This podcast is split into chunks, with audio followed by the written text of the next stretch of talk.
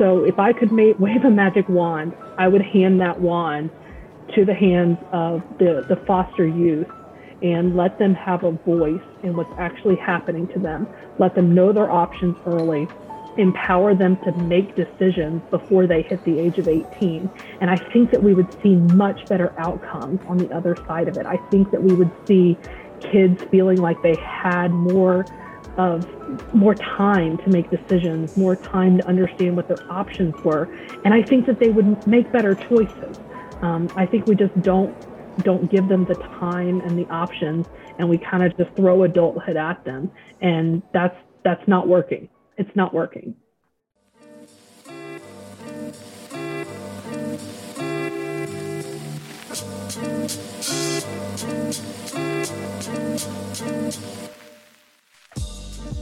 All right, grab your cup of coffee, your cup of tea, and settle down for another episode of the Mosaic Foster Parents Cafe.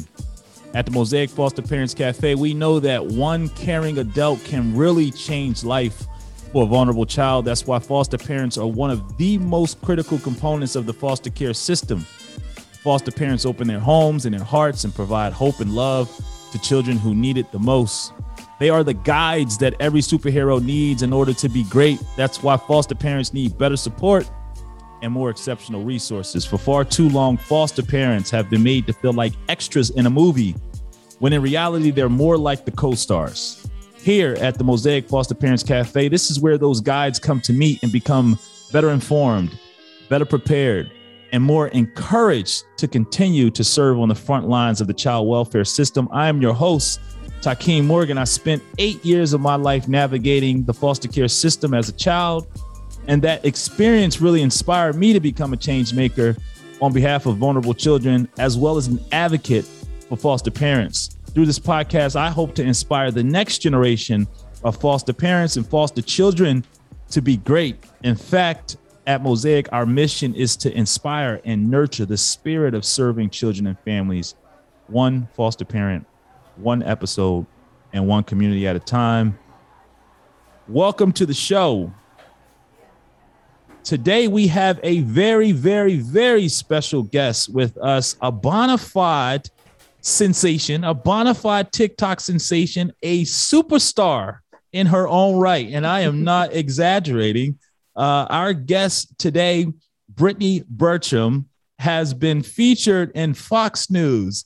She's been featured on Good Morning America. She's been featured on all types of news outlets and has gotten a lot of well-earned credit for the amazing work that she is doing, because she is an innovator in the child welfare space, and she's gone above and beyond the call of serving vulnerable children. And she has advocated on a level and on a platform that um, that is very, very honorable, very exceptional. Uh, without further ado, please help me welcome Brittany Burcham to the show, please. Thank you so much. How you doing, Brittany? I'm great. It's so wonderful to have you on the show. Uh, when I first got the call from uh, the reporter from Good Morning America, and the reporter told me that there was a woman somewhere that had amassed seven hundred thousand followers on a TikTok channel with one message, and the only message was foster the teens. I said, you have got to be kidding me. I was like, no way. Let, I've got to meet this woman. So they say, you know, do you have a, we, you know, you've been doing work with foster care. You were a teen when you came in. Would you mind commenting? I was like, yes, I don't mind commenting on this. Who is this woman? I need to know her. so, so I was thoroughly fascinated from the beginning. I, I ran over to your TikTok page, and I was like, it really is all about fostering teens, and it's detailed, and it's it's so good. I was so impressed. So, man, thank you so much for the work that you're doing, Brittany. Thank you so much. Yeah, it is. It's just as surprising to me that people, because I, I really, you know, you start uh, with a, one idea and one goal, and you think no one's really going to be interested in this. And I, I am so happy that I was pleasantly surprised by th- the fact that I was wrong. Absolutely. Absolutely. And, you know, there are so many bad news stories that come out of the child welfare space. The good news stories often get overlooked, but what your efforts and what your TikTok channel shows is that people will support positive stories. They will support a positive perspective. And you just got to take, you know, be brave and go out there and tell a positive story. And that's what you've done. So thank you so much. So this is a cafe. This is the Mosaic Foster Parents Cafe. And in perfect cafe style, we like to start off our show with a cafe cup check. Um, you know, our guests often like to sip something in the, in the cafe style. I like to sip, you know, I like coffee. I like tea. I've been more of a tea drinker lately. So I like to know uh, when you walk into the cafe, what is your typical order? And then today, what are you sipping on? I am a true Southern woman, so iced tea is my go-to drink always, and um, it is exactly what I'm drinking today. I took a little walk over to Panera and got my iced tea, so I, I am a big fan of iced tea with just a little bit of sweetener in it. You know, uh, a little bit of sweetener. I heard the Southern style is a lot of sweetener. Fair enough. Fair enough. It's supposed to be a lot, but I've, I'm trying to, to reduce the, the amount of sugar because otherwise it just comes out as a solid. And it's not really a liquid anymore if you add too much sugar. Fair enough. Fair enough. Well, for my cup check, I am drinking a Bigelow Mint Medley herb, herb tea. Uh, and this is one of my go-to. This is one of my favorites. Um, it's a blend of cool garden spearmint and peppermint, caffeine-free and all natural. Uh, and it is very, very tasty. One of the things I like about this tea so much is the flavor is is very rich, very rich flavor. Um, so this is one of my go-tos. So thank you so much for uh, that cup check. Uh, I'll have to I'll have to get into the sweet teas. You know, I think I used to drink a lot of uh, Arizona iced tea yeah. when I was a kid on the way to school. But since I've been uh, getting getting into my older years, I've been uh, settling down to hot tea a lot more for some I reason. Uh, I do like coffee. It's just warm as well. Here in the South. It's really hot here, and so we tend to to like our iced tea more than our hot tea most oh, of the I time, just you. because it's so hot. But I feel you. I feel you. It makes perfect sense. Um, okay, well, thank you so much for that. The next section of our show is our icebreaker round. This is uh, we like to kind of ease into our interview with you and just have a little bit of fun and get to know the kind of the fun, lighthearted kid side of you, if you don't mind. Let's do it. So you are one of five of our heroes of foster care.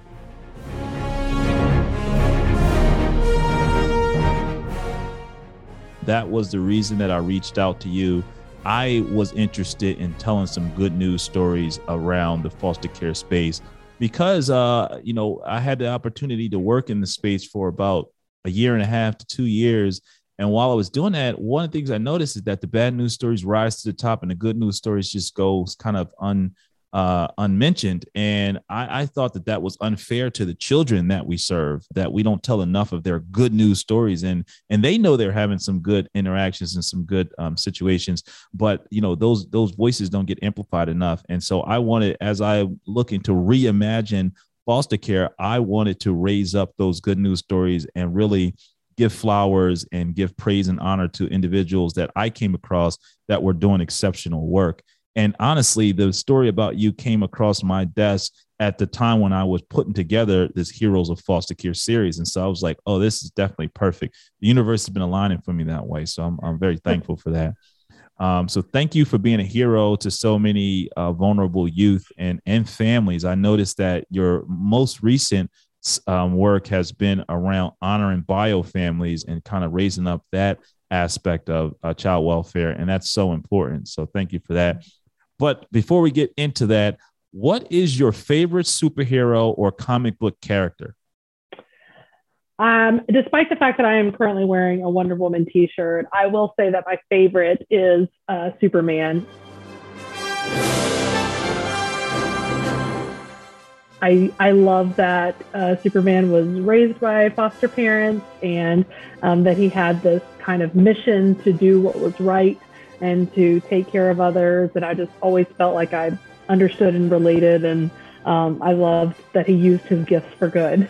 All right. Yes. We got to give a round of applause for Superman.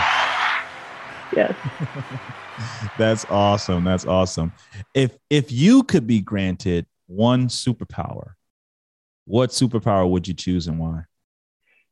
You know, I'd like to think like, oh, reading minds would be really cool. But then I think I would just, that would be really t- too much information, and getting inside people's heads might be a little too scary. But I am a huge fan of travel. I love traveling. I am constantly planning my next trip. So flying would be a wonderful superhero or superpower to have, so I can get where I'm going a lot faster. Hey, listen, the power of flight, man, I tell you what, that is uh, that is a super superpower to have, to possess for sure. That's awesome. Okay. Um, so my next question is, what's the story behind how you got involved in child welfare? Yeah. So my story actually starts with a Google search. I Googled, how do you help kids in foster care without being a foster parent? Because at the time I was living in the D C area.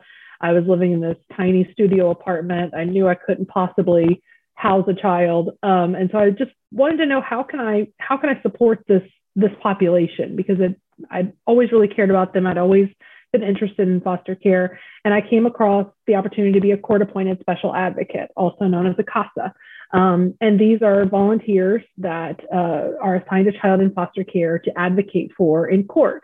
And I was assigned a thirteen-year-old girl, and I was with her case for about three years, advocating for her in court and ha- seeing her every week and connecting with her and, and her foster family and her biological family, and really got a glimpse of the system overall, the things that were working, the things that weren't working, the frustrating parts, and felt like I was making a difference as a CASA.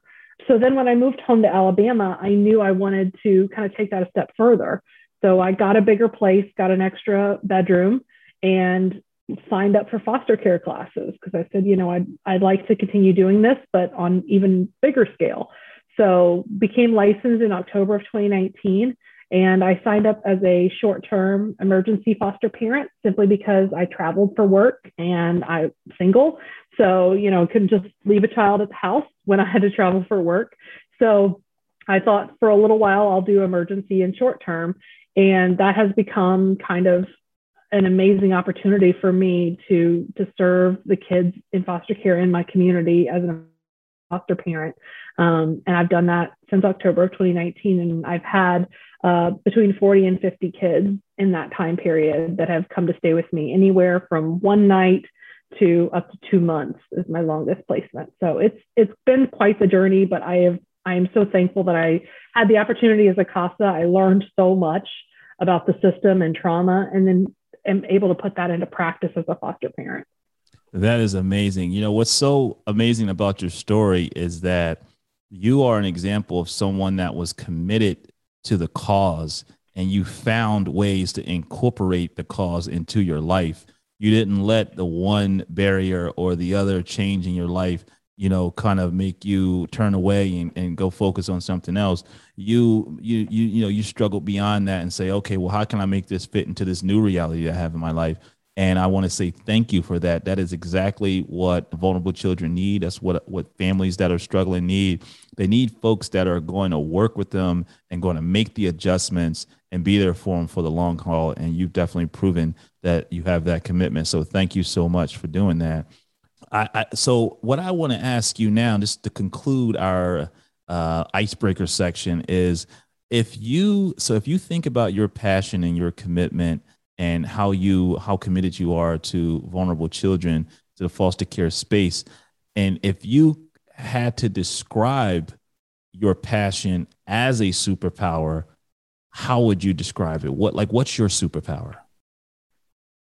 I mean, if, If it came down to one word, I would have to say that the word connection probably best describes my superpower. I love um, making connections with the kids that come through my door. I love making connections to other foster parents and looking for ways to support them. And th- through TikTok, I love connecting with other people who might one day be interested in playing a role in this journey. And, you know, I think it also involved connecting um, the youth that are in my home to resources. I take care of teenagers, and a lot of them don't know all the resources that are at their fingertips and the rights that they have and the ways that they can have their voice heard. So being able to make those connections between people, between resources, that that is one area that I, I feel I'm really good at, and I try my best to use my superpower, but that's kind of how I would describe it, is just being that connector um, to help to help people who don't who don't know what to do. You know, how can I help? Well, I can connect you to ways you can help. The power of connection. Okay, I'm seeing a comic book. I'm seeing a comic book being written right before my eyes. All right, so that's your secret sauce. Your secret sauce is connection. That's that's awesome. That's fantastic. Okay, well, that concludes our icebreaker section. And uh, we got so much information out of just that one short section.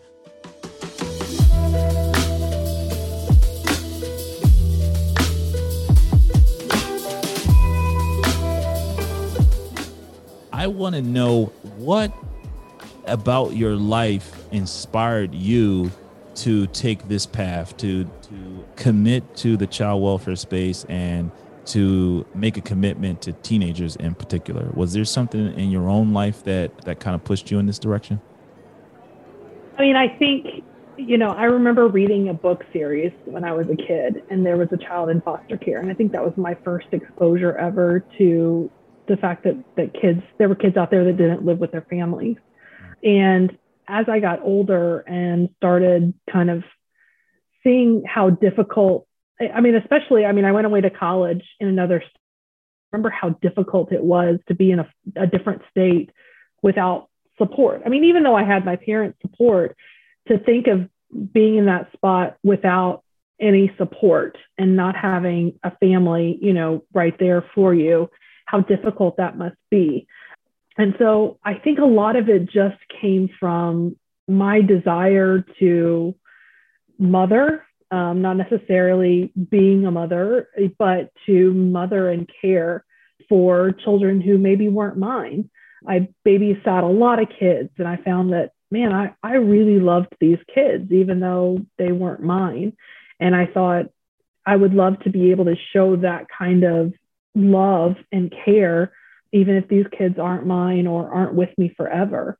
And that kind of drive, that drive to love a child, knowing that they may not be with me forever, knowing that they're going through a lot of tumultuous time and a lot of change and have lost a lot of their power, um, to be able to feel like you can be some kind of anchor, you can be some kind of ship that's not moving in the waves, even ever so briefly, was just a passion point of mine. And especially once I was at CASA, and able to see how frustrating this system was from a teenager's point of view, how very little say they had in what happened to them, and how frustrating it was that they got bounced around and, and things happened that were, were not their doing, and feeling that this system is not built for humans.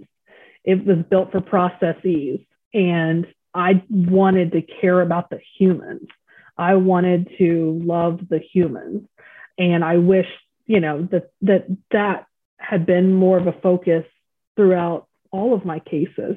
But that's really what lit the fire in me was, I mean, frustration and saying, okay, I, I can, you know, kind of push for things to change, or I can be part of the change.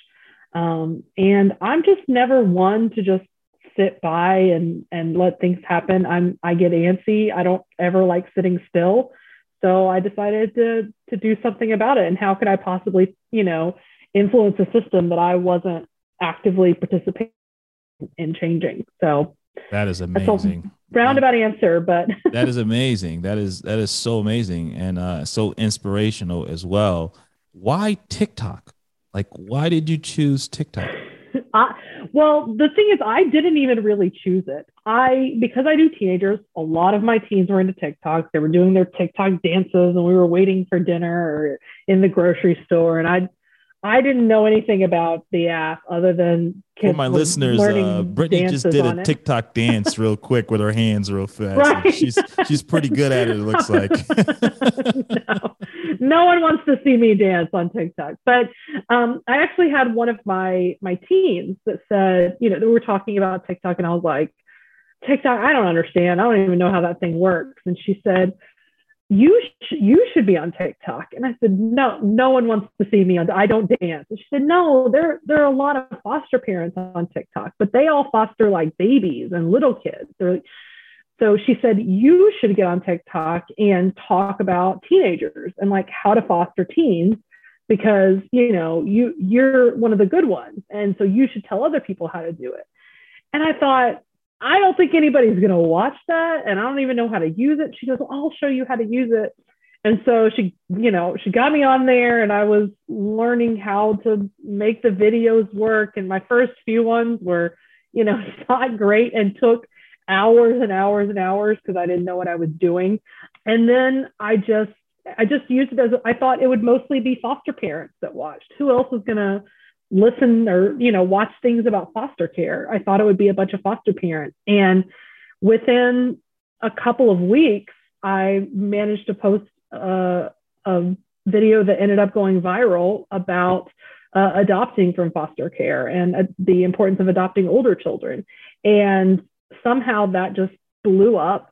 And I, so I started talking more about what I do and examples and what the first night looks like with a foster child. And it just continued to grow and grow and grow. And it wasn't just foster parents. It was teenagers, because they're the ones on the app. And it was teenagers that said, I didn't know how this worked, or I want to be a foster parent one day too.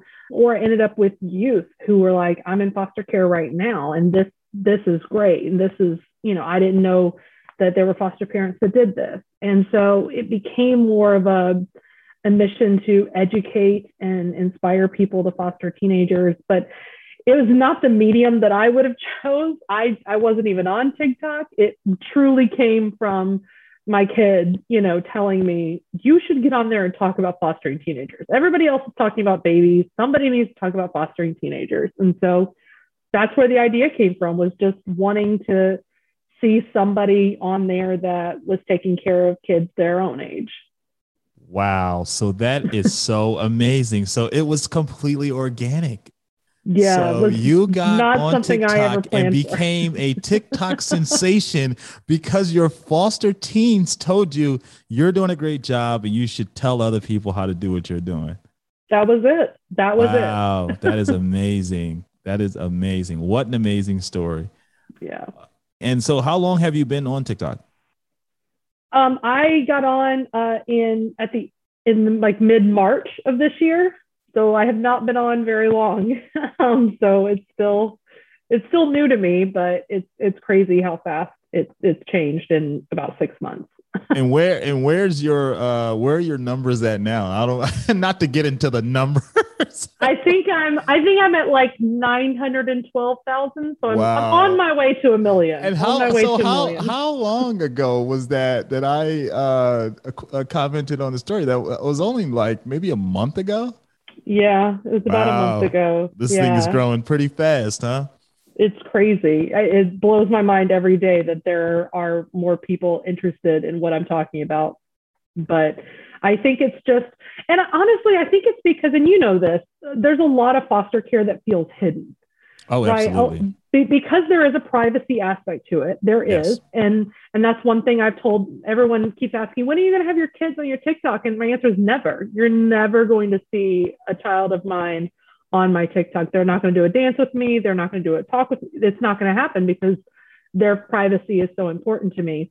But because of that privacy, we have made foster care secretive rather than, than privacy focused. It's secret focused, it feels like. And so we don't talk often about what, what are the real parts of, of foster care, the good and the bad, and what, what does it look like as a foster parent? You, you don't know. And so it's that unknown that scares a lot of people. Um, so by kind of putting some light on that, by showing what it actually is, it doesn't seem as scary because you start to realize, okay, these are just regular people doing this. These aren't, you know, psychologists, these aren't social workers, these aren't, I don't have any experience in child behavioral health, but for some reason, you know, that it becomes more understanding that, oh, okay, these are regular people doing this, and I could probably do this too. Oh, wait, she's a single woman that lives in an apartment and rents, and she still fosters. I didn't even know that was a thing. So I exactly. think if we take the the secrecy off of some of foster care, and if we're honest about some of the bad parts, as well as being honest about the really beautiful parts, you know, you mentioned I, I talk a lot about supporting biological families, and it's true. You know, we talk a lot about kids who are adopted from foster care, but we don't often talk about kids who are reunified with their parents. And so I, I try to focus on those stories too, that there are parents out there who are are working really hard and are, you know, trying to to work through what they need to work through to be with their children. And foster parents, we love those stories, and we we need to see more of those stories. Um, yes, foster care to adoption is beautiful too, but I think that we need to shine a light on on the other side too, and and bring things that may have previously been secret into the light.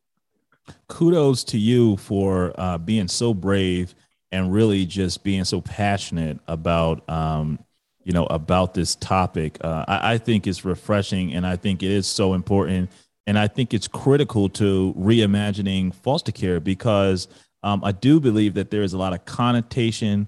There's a lot of old news that people think is still relevant, right? Like in terms of the danger or, you know, the cases of, of maltreatment and all this other stuff. People hold on to stories that are ten years old, right? And it's right. like, but do you know what Brittany is doing? Do you know that she has this many followers, that people are tuning in constantly and learning and really sitting at the table and uh, trying to get more information and trying to learn something new?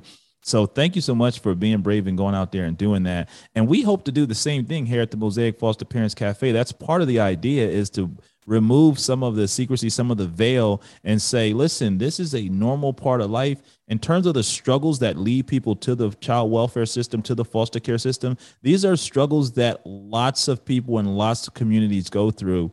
One of the things I often say um, when I'm advocating is I say, listen, it is important to take care of a child. But it, you got to understand that a child is not just a child, but a child is a part of a community, of a family, of a of a environment. And that uh, when you talk about their safety, health, and well-being, that part of that safety, health, and well-being is them being connected to the people that know them best and to the, the community that understands them best. That's part of their healing and part of their self-actualization. Uh, and it sounds like you understand that precisely, and you encourage that, and, and you're really a part of healing that full circle uh, that wraps around that child. So mm-hmm. thank you so much for doing that. Yeah. What about culture? What about race and culture? How uh, has been your experience? You know, one of the things I know, just as an African-American male being in the foster care system, I know that we're disproportionately impacted by the system, that our outcomes are disproportionate and, and on the going the wrong direction, and that our communities are often targeted uh, uh, and and removals, and and you know we're not often given the benefit of the doubt like some other communities are. What has been your experience with race and culture, and how do you address those types of topics in your own practice with your teens and uh, in your advocacy work? Yeah. I mean, you're absolutely right. And it's something that I think the first step for any foster parent, and it, it doesn't matter what race we are, it doesn't matter what background we have, we all have bias. We do. And part of being a foster parent is learning what your bias is and learning how to work through it. But I, I live in a predominantly African-American county. Um, so the majority of the children that come to me are African-American, um, just based on where I live. And I will say it has taken parenting Black children to better understand the historical implications of, to your point, removal and what outcomes look like. And the one thing I can say I've learned, and it, and it, it took learning, it took letting down my preconceived notions about things, being from the South, you know, being a white woman, and saying, okay, looking at this objectively, I can tell you that the African-American children I have are deeply loved by their family. They are deeply loved by their relatives. They are deeply loved in their community. And so I started looking at the reasons for removal. And there is a stark difference in the reasons for removal for the children that come to me who are Black and the children that come to me who are white. Um, the children who come to me who are, are a minority tend to have issues related to poverty-related things. And I think any foster parent I talk to, if you're in this long enough, you start to realize that poverty is often mistaken for neglect. That's not saying we're, we're wrongly removed, but what it is saying is, could there be a way that we could have worked around this so that they didn't have to be? I think that it is an endlessly frustrating point for me. And I constantly learning through not only the statistics that come out. It's one thing to see the statistics in the articles, right? It's another thing to have a child come through your door who's seventeen years old, like I had a couple of weeks ago, who was seventeen years old, never been in foster care in his life, and is now in foster care, not playing on his football team, not going to his school, um, because of things that, given a middle-class white family, would not be an issue, would not be something, you know, there would be uh, other ways around it. And so I think that that's something that I'm constantly learning. And even things, you know, related to having Black children in my home, I had to relearn hair care. I had to learn about uh, different music. I had to learn about different uh, churches. You know, I, I, I take children where they're comfortable going to church. And, you know, I've had to go to churches that normally I wouldn't go to. Um, but, you know, it, through those experiences, I've learned how to recognize my own bias, recognize my own privilege, and look at it objectively and say, okay, we, we know what the stats say, we know what the numbers say, and I see what these kids are coming in with. And I see the love and support that these children have in their extended family, but because of other things, they're not able to go stay with that family member. Um, you know, I think we talk about the, the overrepresentation of Black men and women in our, in our prison system. And to somehow think that that does not directly relate to our foster care issues. You know, we imprison your parents and then take your children and place them with someone else. Or we make a rule that says, if you have a felony, you can't take care of a child that's been placed in foster care. Well, we know that due to racial histories and, and discrimination, you have that sticker on way more people of color than you do uh, those who are white. And I've started to put these together the longer I'm in this, the longer I look at this, I say, well, why can't, I mean, he's got an aunt that he talks to, he's got a grandfather, he's got an uncle, he's got all these people who want him. Why can't he go stay with them? And it's for reasons that are related to poverty, are related to racial, you know, systemic racism and issues. And I think, you know, I will never be able to fully understand as a white woman. I won't, but I can at least try to, to recognize it and to recognize it in myself and, and kind of point point out when it's wrong. And I think that as foster parents, we have a responsibility to understand the the disproportionate numbers, and we have a responsibility to to learn other other cultures, to learn other cultures, to learn about poverty, to learn about systemic racism, to learn about the overrepresentation in the prison population, because they are all related to the fact that there is a child sitting in your home right now. And I think at the end of the day, that's that's what I learned at the core, is that, that it, it wasn't just one action. Is decades and, you know, centuries of of a variety of different things that have happened that have caused this child to come through my door. And I think the more we recognize that, the more we can see it for what it is. That may have been a, too much of a tangent. Sorry. Wow. it is, you it is what? a point of, I, I was of not, passion I for was, me. Brittany, I was not going to stop you. You uh, were hitting several nails right on the head, but you said it, not me. Thank you so yeah. much. That is, uh, you're, you're absolutely right. And, uh, you know, obviously, you know, the little bit about my story that you do. that I've experienced that firsthand. And, you know, when I was going through the system, obviously there's a lot of confusion. There's a lot of misunderstanding. You're, you're trying to just get your bearings and figure out what's actually going on. But when you get to the other side, after you age out, after you graduate college, after you get a job and start producing and working in society, and you look back and you say, well, wait a second, everyone in my neighborhood could have been removed for those reasons. like, so, yeah. you know, that was my experience. I looked back and I said, wait a second, every one of my friends could have ended up in this. And then the system, I mean, we would have, it would be overblown at that point. So mm-hmm. there has to be a different way to do this. And, you know, you, so you hit the nail right on the head. Uh, thank you so much. We're going to uh, segue into our education section. And this is the, you know, it's really important to me doing a, a show like this to be able to leave people with something tangible that they can utilize in their own lives to do better, um, specifically around supporting uh, vulnerable children and families. And so, you know, your expertise is making TikTok sensations. No, I'm just kidding. so, so this is the podcast where everyone learns how to be a TikTok sensation. No, yeah.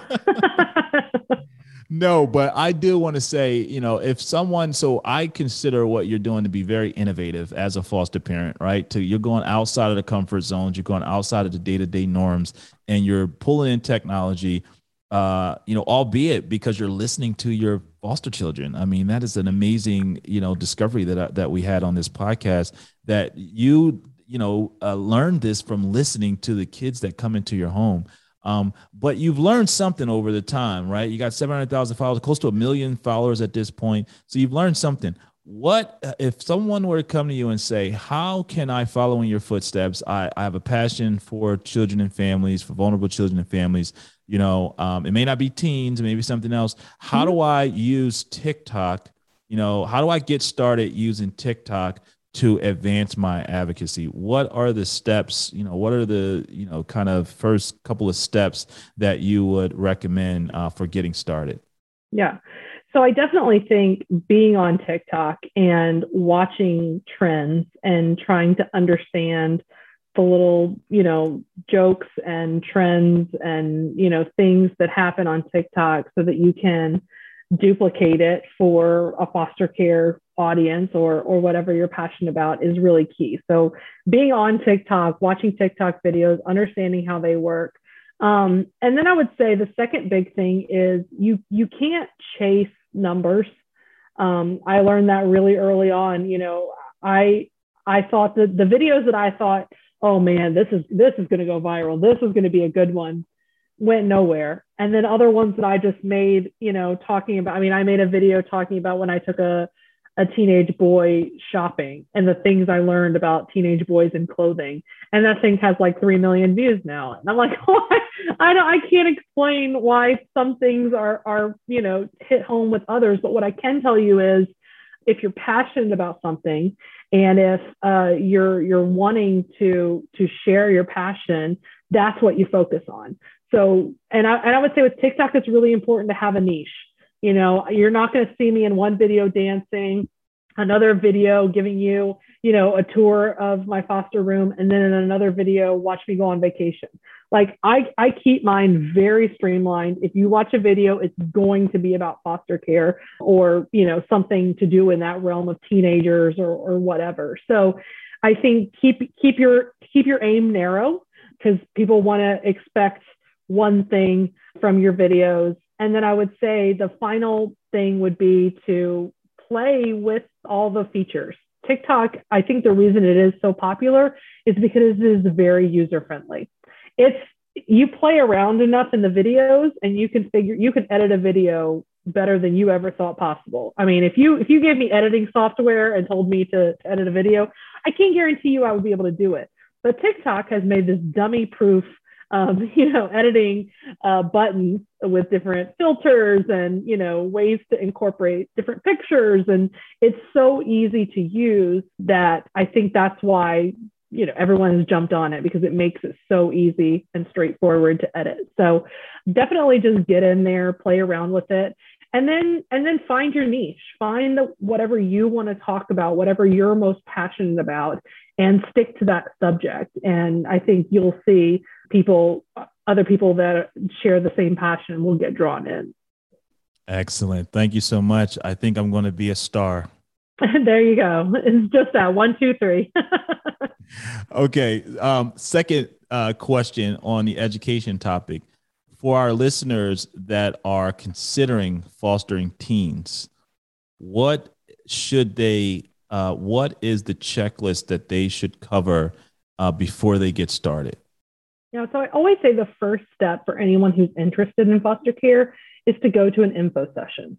Every single agency, every single county in the country has some sort of informational session or, you know, learning about it. And in that info session, they're really going to cover everything that you are interested in learning, kind of some of the requirements to be a foster parent. And then they're going to give you the reality of a lot of it. And, you know, then you can decide if you want to continue on. And I would say the number two thing is to really think about what works with your lifestyle. You know, people say, oh, emergency foster care, you just keep kids for a couple nights. That I can do that. And people think it's, you know, yeah, that makes sense, but it's it's a completely different thing when you start to feel like a bed and breakfast because you've got different kids coming into your house every couple of days, and you have social workers that are coming into your house every couple of days, and you've got, you know, all these things. You got to learn a new child, you've got to learn how to relate to them, learn what they're interested in. And it's like meeting new people. So extroverted me loves it. I am a big extrovert. I love meeting new people, but I recognize it's not for everybody. So really look and find what, what works for you. And there are so many other options with foster care that people don't even know about.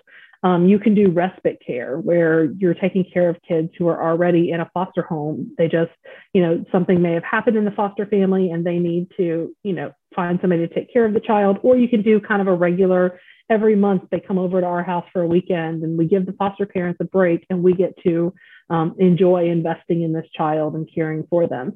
There are foster parents for teenage moms and their babies, how to um, not only care for the teenage mom as a child, but also to help empower her to be a great mom to her baby. There are homes needed for kids that are in foster care and are in college and don't have anywhere to go when the dorms are closed. We need homes that are willing to take a kid for Thanksgiving or Christmas or spring break. There's just, there's so many opportunities, and, and people get sucked into traditional foster care, which is the vast majority of what's needed, but there's also so many other ways that you can get involved. And so I would say kind of think about your lifestyle, think about what works for you and your family, make sure everybody's on board, and then, and then explore your options. So those are the big things. Just go to an info session and really think through what what you want and what you can uh, contribute. And then I would say the third thing, and what I think is somewhat the most important, is educate yourself. And if you're even remotely interested in foster care, go to your library and start checking out books now. Start watching documentaries on, you know, foster care and mental illness and addiction and all these things, because knowledge is truly power in this. If you can understand trauma, if you can understand the, the science and the medical needs behind addiction, if you can understand what abuse and neglect does to the brain and, you know, how to build resilience, all these things that you get a little bit of in foster care classes, but it's nothing compared to self-educating. And if you want to do this in any capacity, if you want to work with foster kids, you have a responsibility to educate yourself on these topics, because you're going to understand that child so much more. You're going to be able to be so much better at being a foster parent or a mentor or whatever you end up being for that child. Awesome. Well, thank you so much. That was very, very educational, uh, very insightful. And you obviously have been digging into this. You're like, you got this stuff rolling right off your tongue. So thank you so much. I appreciate it. I appreciate your passion and your commitment.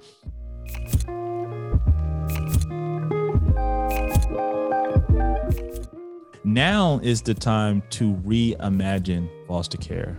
And so I want to ask you, as we close the show, if you could wave a wand and change anything within the child welfare space in order to improve life for vulnerable children and their families, uh, or in or their families, what would you change? So this is, you have No limitations. This is a positive. It's only like a three wish genie in the no, magic no, lamp no, thing. No, no, you just you you get one you get one one okay. chance, and but you can do anything you want. You don't have any limitations, um, and you can wave the wand and you'll change this thing. But you only get one one opportunity to do it.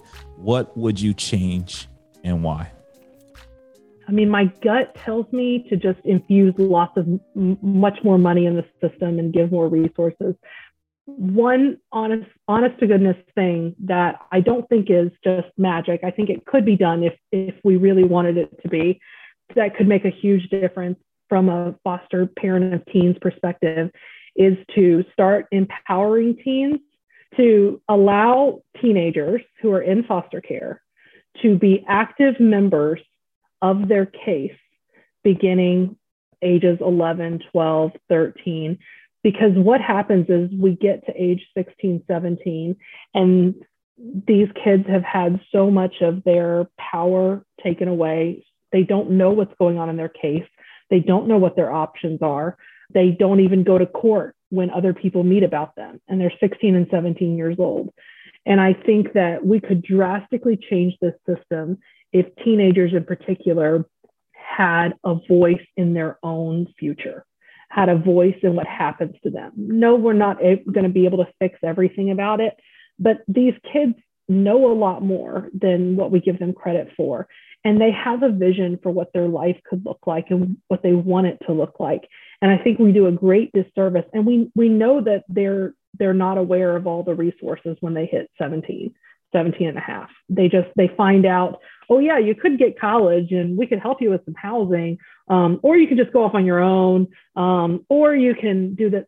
that. That's a lot of decisions to happen in six months.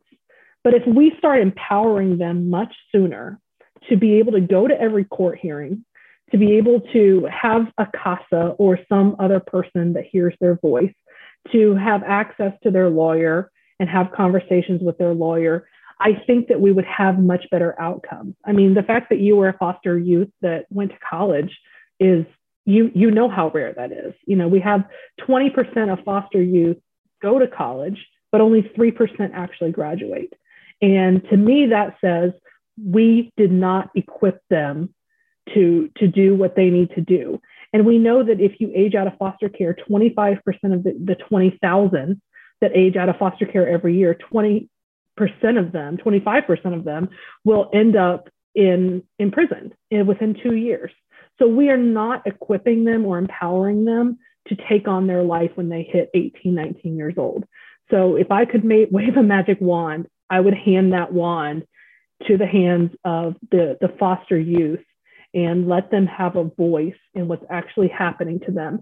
Let them know their options early, empower them to make decisions before they hit the age of eighteen. And I think that we would see much better outcomes on the other side of it. I think that we would see kids feeling like they had more of more time to make decisions, more time to understand what their options were. And I think that they would make better choices.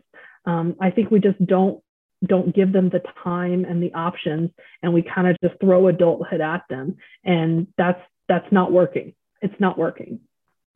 Wow. Well, what an interview. So there that's you have it, one. Our TikTok sensation, Brittany Burcham, who is a serious and fierce advocate for foster the teens for all the right reasons. She has nearly a million followers on TikTok who are uh, attending the school of Foster the Teens. Uh, and I would encourage you, if you're listening to this podcast, I would encourage you to go to her TikTok page and follow the work that Brittany is doing. And if you are so inclined, get involved, get active, play your part. All right. Thank you so much, Brittany. This is a wonderful, wonderful discussion and much success to you. If I can be of any assistance, if the show can be of any assistance, please don't hesitate to reach out. I look forward to connecting with you again in the future. I'm sure our paths will cross again. Thank you so much. Thanks for having me.